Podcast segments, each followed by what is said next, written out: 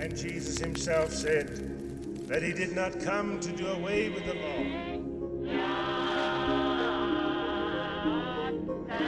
Jesus does not take us out of this world if he does not want us to be contaminated by it. This is the Adventist Pilgrimage Podcast with your hosts, Michael Campbell and Greg Howell.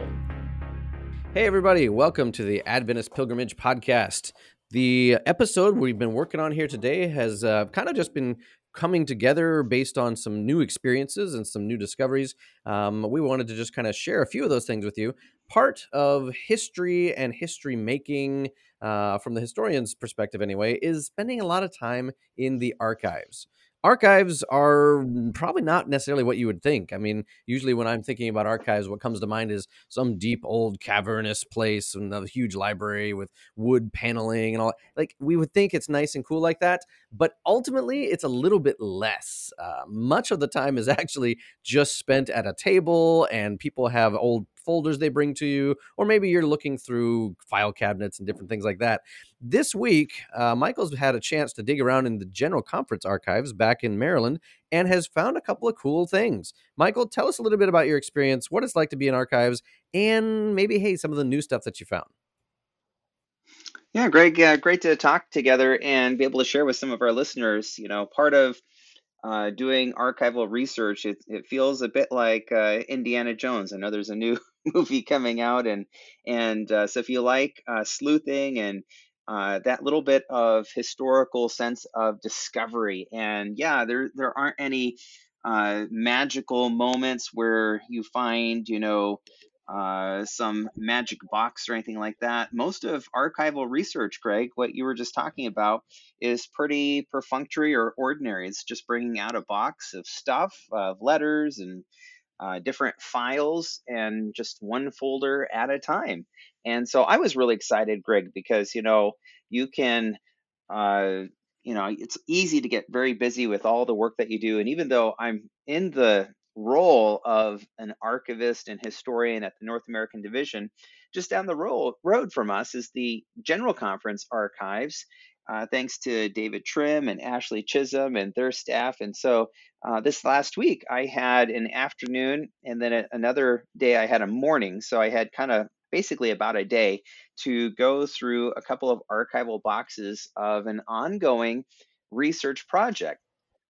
One of the things I've been doing is uh, doing work on Warren Eugene Howell, who is the director of the Seventh-day Adventist Church's Education Department from about nineteen eighteen to nineteen thirty. And so uh, I've done a lot of research. I've read all of his published articles. I've written an encyclopedia article about him. And, and of course, he was a very active participant in the nineteen nineteen Bible right. Conference. So this gave me a chance to go through, Greg, and talk uh, and look in his correspondence files a little bit more closely and to see what I could find nice. There. Yeah, and, and as far as I know, no relation as on my end of things. I do not think that I... No I, relation to you, Greg, I, huh? You don't have any any special... Not that uh, I know of. I mean, diaries or anything, huh? It would that I did. I, I that would be amazing, but I do not think so. If only. Well... Uh, we do know that Greg, uh, the not Craig Warren, the Warren Howell, he did have a daughter named Felicia, and she was actually an artist in the Hudson River School of Art. Her art now goes for thousands of dollars at auctions. Wow. Uh, but she she married, check this out, the the grandson of John Deere of John Deere factory, what? You know, the the the tractors, yeah, yeah. and so. So he was fabulously wealthy, of, of uh, course, yeah. as you can only imagine. And so so she married him, and uh, uh, would travel around on yachts and go to vacations in Europe, lived uh, an incredible lifestyle. Yeah, the tractor dude. And and um, I, I think sure her, her connections to Adventism were a little bit tenuous there um, at the end. It's kind of a sad story, mm. I guess you might say, but... Um, Uh, but she didn't have any children, so there there weren't any direct descendants of. I've, I've actually checked this out. Well, it's because those, and although I'd love to have one of her paintings, it's What's because that? Those are the people that we would still be able to talk to that might have stuff, right? Exactly, and and that is what we're looking for. Um, some years ago, there was a bunch of Warren Eugene Howell stuff, uh, books that were had his bookplate and stuff like that that someone was selling on eBay. Uh, and so I know part of his collection, I have no idea how, the provenance, but but I know some of it uh, ended up uh, with at least one person up in Canada. And, and I've actually managed to pick up a couple things that have his signature in them uh, that uh, have turned up over the years too. In fact, a few things from the General Conference archives. I remember Bert Holoviak, who just passed away. When I went to my very first trip to the General Conference archives, he he had a stack of stuff. So these are duplicates I'm getting mm. rid of. And one of them was just an old yearbook, um, an old, an extra copy, but it had Howell's signature ah, right. um, there on it. So he said, hey, would you like this? And of course, you can just imagine as a teenager yes. um, excited about Adventist history, what, what you would have said too, yeah, right? right? So. Anyways, uh, but but Howell, so he's the person I'm interested in. And so I started by looking at his boxes, which were mostly in the Secretariat files. Now, I have a little bit of a confession, and that is when I was doing my dissertation, my work on the nineteen nineteen Bible Conference, I came out. I didn't have a lot of money, of course, being a grad student, and so I came out and uh, spent some time. But I, I mostly spent my time looking in the presidential files. And there was material on the nineteen nineteen Bible Conference and even Howell and others. I, I wasn't aware that there were more uh, files and folders related to Howell and the nineteen nineteen Bible Conference in the Secretariat mm. uh, correspondence files. And that's what I've been spending time in uh, this past week, was go- kind of starting going through yeah, that. Yeah. And my goal, obviously, is to, I'm, I'm trying to do a deep dive on Howell. And in the process, found some new stuff on the nineteen nineteen Bible Conference. Now, I've been looking for stuff for, what, a long time, right, Greg. Yeah. It's some new stuff. Just shows help, up. Help people out, though. What's the difference between the presidential mm-hmm. files and the Secretariat file? Like, who is the Secretariat? To me, that's that's like a horse that won the, the Kentucky Derby somewhere.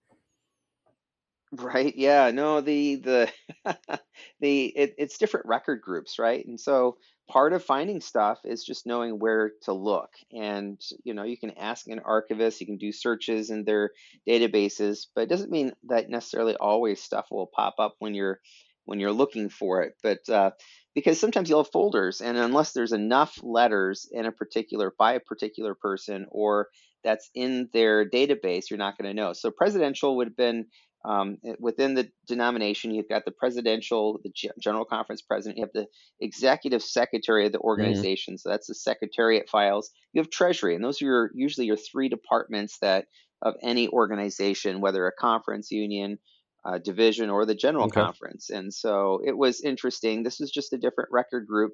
I had no idea. And, you know, of course, he was just one of many people at the nineteen nineteen Bible Conference. But what I learned was he was actually the secretary of the planning committee mm. for the nineteen nineteen Bible Conference. And since I found these folders in this different record group, I had no idea they were there or how significant they were, found some of the folders or different documents pertaining to the actual planning okay. of the nineteen nineteen Bible Conference. Now, I don't think there's anything that really changes any fundamental things. It's just more a little nuance, more detail. Um, for example, who were the actual members of the planning committee for the nineteen nineteen Bible okay. Conference? We kind of knew who they, who some of them were, but but actually to have the voted action where here's the the five people. A G Daniels, of course, was the chair of that group. Howell was the secretary. So you have a, just a little bit more detail. And I found in nineteen eighteen, a year ahead of time, where they, here's all the possible topics we might look at. And I've seen later versions of that, but this is the earliest list of topics and a list of the different people. And I, I did not know this, but there was one voted exception uh, for someone to participate in the nineteen nineteen Bible Conference. It was invitation only. And I basically said, well, it's invitation only unless there was a voted you exception. You got me worried. Uh, well, there was there was one voted There's, this exception. This isn't a Jesuit, right? Um, Come on. No no. no, no, it wasn't Greg Howell either. Well, you know, I, I didn't come with my, my real name. Oh, man, I, I knew there was something up, something fishy here. So, uh, but yeah, it, it's fun when you find just a little bit more of that nuance, that detail. Here's here's a couple of these voted actions.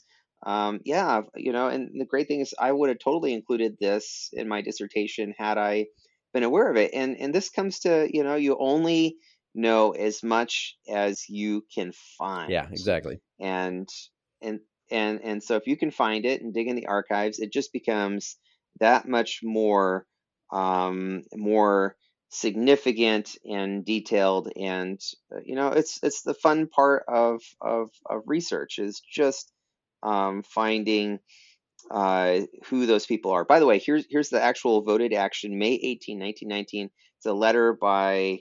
Uh, looks like W A. Spicer, no, J L. Shaw, excuse me, J L. Shaw to W E. Howell. And he says, of course, Daniels was the chair of the committee. He was the secretary, that is W E. Howell, J L. Shaw, uh, and then E R. Palmer. J L. Shaw would have been the secretary of, um, I'm trying to remember, secretary or treasurer, but he was a very influential person at the General Conference during the nineteen teens and twenties. So J L. Shaw, E R. Palmer, who is um, long-standing Uh, person, the publishing, uh, the Review and Herald, and George B. Thompson. So these are the kind of the heavyweights, probably some of the most influential church leaders. So it's really not a surprise that they would be the ones that would um, be the key people mm-hmm. uh, in planning the nineteen nineteen Bible Conference. So that's kind of fun. Nice. And then you have some additional voted actions. Here's the people that, uh, here's the topics that they want. And then um, a letter of invitation. I'd seen that before, but just a few of these very small details, but definitely very enriching. And it just shows, hey, I've been working on this, Greg, for a long time. I was going to say, yeah. And to be able to find something new I hadn't seen before, for me, I had to do a little happy dance. Just, just it's that exciting when you find some new there, material. There's more stuff out there. And I think that's that highlights that you're never really done. You just choose when to stop. Like there's, there's more mm-hmm. places to dig, right? Oh yeah.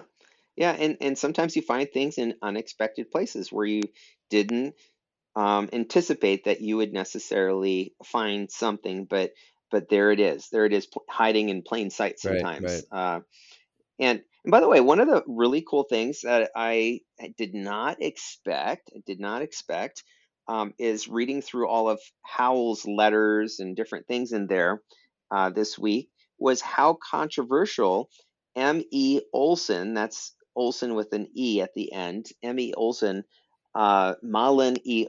Olson, uh, one of our earliest Adventist historians, he wrote the first denominational textbook. Huh. You know, there's um, some significant unhappiness with Olson's manuscript. And the, part of the reason we know this is that Uh, Howell writes a letter to Spicer and says, hey, there's this other person working on this manuscript, so we have to be very discreet about this. But but basically that, uh, you know, would you write this denominational textbook? We all kind of feel that you would do a, you know, do hit the hit the mark in terms of what they're looking for. This is before poor old yeah. Olson even knows. Yeah, Olson doesn't know. And, and uh, the next thing he knows is that he's painful. Taking the summer off. He's an academic. He's teaching at Union College. And and so then he's requesting that he get a, a paycheck from the G C for the summer because he's working on this project. So now they're kind of betwixt and between. They've got him starting to work on a manuscript. They actually also have kind of commissioned Spicer to work on this. Uh, Spicer is very diplomatic. And what he does is he his passion is missions. So he writes a survey of missions and the work of the church and various missionaries uh, and missions around the world church. And what ends up happening is they basically end up having two books that come out of this. They have Olson's history. Uh, and it seems to be that from reading between the lines and the comments that are made that, that the people that are complaining about his manuscript, it's too dense. It's too just factual. Here's all the facts. Here's the history. And they want something that is a little bit more spiritual. There's definitely this intimation. They want something more, um, more spiritually, uh, a more spiritual kind of narrative. And so they see his is too formal, too academic. And then, and so Spicer, they're hoping will be more inspirational. And so what ends up happening is they end up getting both. They get Olson and his manuscript, his textbook, and they get Spicer. And in the end, after all this correspondence back and forth, they basically say, well, we'll use both of, they'll use both of them for when our teachers Uh, teach denominational history. And so both huh. um, are uh, meant to be used together. And so that's very interesting to me. And so they, in fact, at yeah. one point they tell Olson, stop in nineteen oh one, don't go past nineteen oh one. at the reorganization of the church. That's as far as you go. And then we want to have different departments of the church, like the education and treasury and everything else. We'll have them write some uh, brief narratives of their department. If you look at Olson's textbook, his his his narrative, his um, origin of Seventh-day Adventists, it basically, if you look at the end, there's a, a series of chapters, like the last ten, twelve chapters are all these small little chapters that are focused on various departments of the church.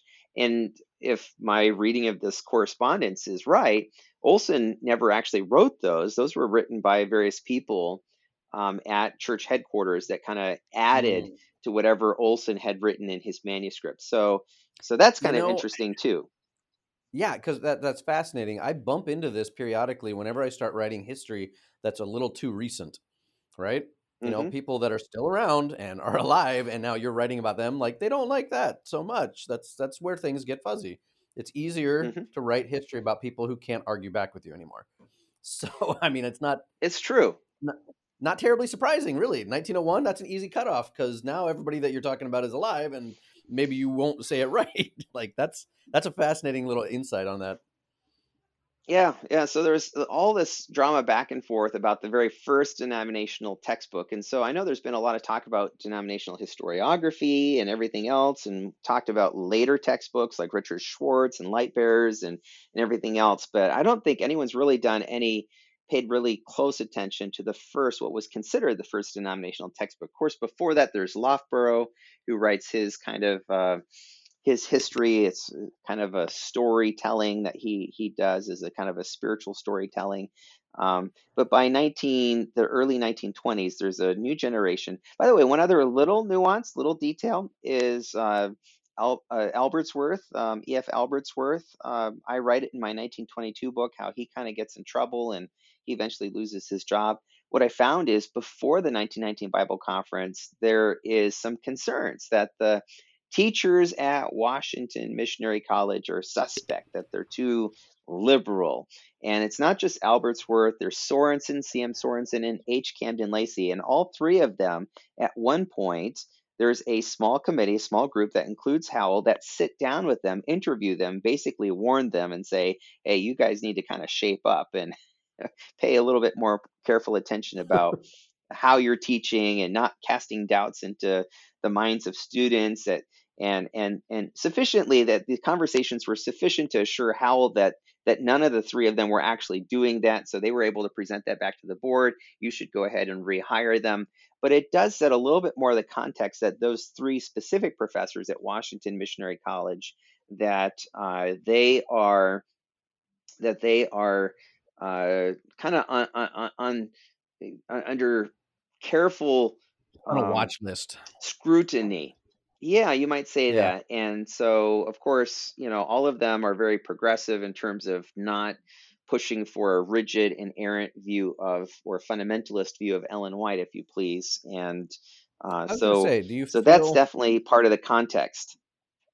Do you feel like that's just another, you know, early stage view of the fundamentalist modernist debates that's kind of already creeping in even in these later nineteen tens?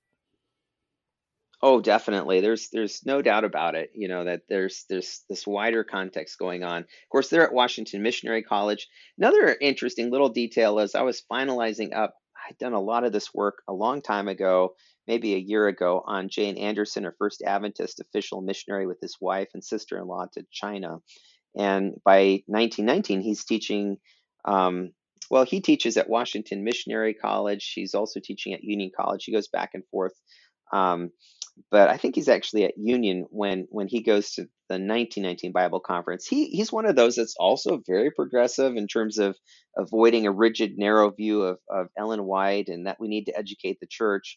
Um, he goes back and he keeps teaching. He keeps teaching. And, uh, you know, uh, but he... you know, supports the church, but at the same time doesn't is not afraid of addressing these kinds of issues and the need to educate young people about those issues. And uh, he's going on through the twenties and thirties. And finally, by uh, thirty-nine, he gives some presentations about Ellen White that uh, cause enough concern that when he gets back to Union College, they actually basically fire him. And we were able to get a little bit of that detail. Now, this wasn't in the G C archives. This was thanks to some oral histories, some uh, memory statements that people had left by Everett Dick and, and several others later. But I was able to actually include that in my new, new article, again, thanks to some new materials, new research that I was able to uh, to become familiar with just in the last few weeks. And anyways, uh, you know, it's just part of that process uh, where you just constantly find new things. One one more thing that I just found really cool is, some of you know, I've, I've done some work on Margaret Rowan, written an encyclopedia article. And uh, sometimes you're looking in those file folders in Howell, and you find another folder that's really close to it. And in this case, there was a folder by S N Haskell, again, very prominent early Adventist minister. And as we were, I was going through, I thought, oh, I'll just take a quick glance at this, and and found a couple of letters related to Haskell and Margaret Rowan. Now, Margaret Rowan is the person who claims to be Ellen White's prophetic successor. So Haskell writes a letter to T E. Bowen. We've talked about her on the podcast. We've yeah. talked about her before, too.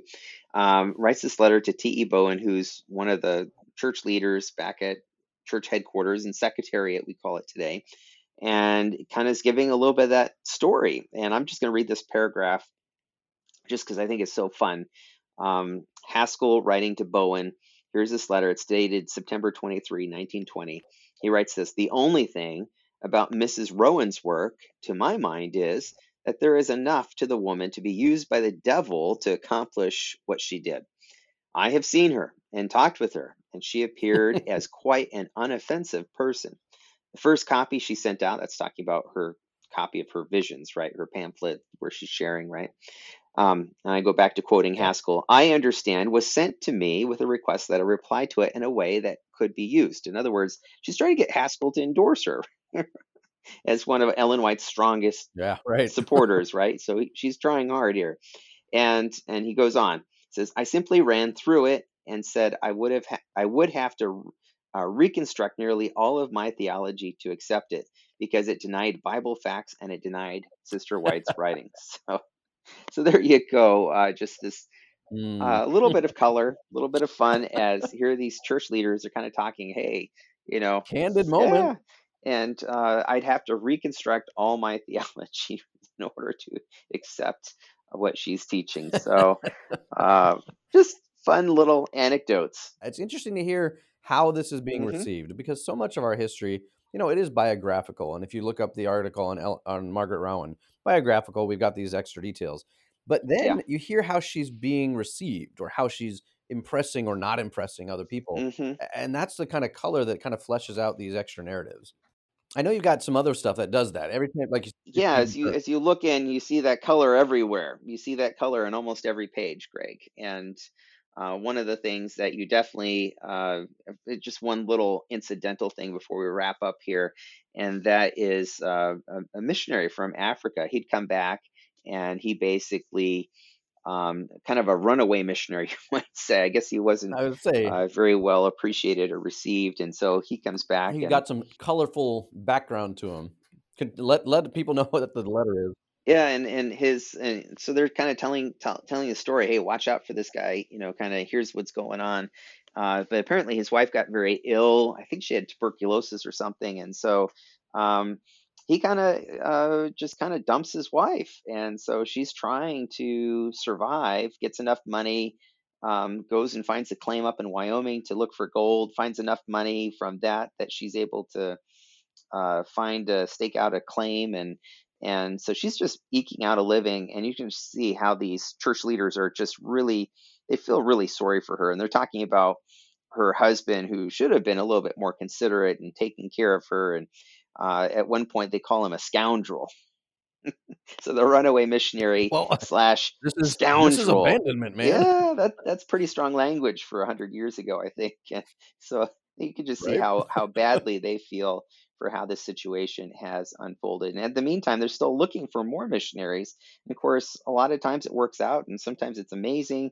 But every once in a while, there's uh, where it didn't work out really so well. And and so you can hear, you see the, these letters back and forth. This one particular missionary Um, and, and they're writing like, oh my goodness, I can't believe this is, this is really terrible. I'm using my own words now, but, but yeah, definitely. Uh, here's this scoundrel, runaway missionary. Yeah, yeah. This, this to me, honestly, is what makes history interesting, mm-hmm. because it shows you a character and a person, mm-hmm.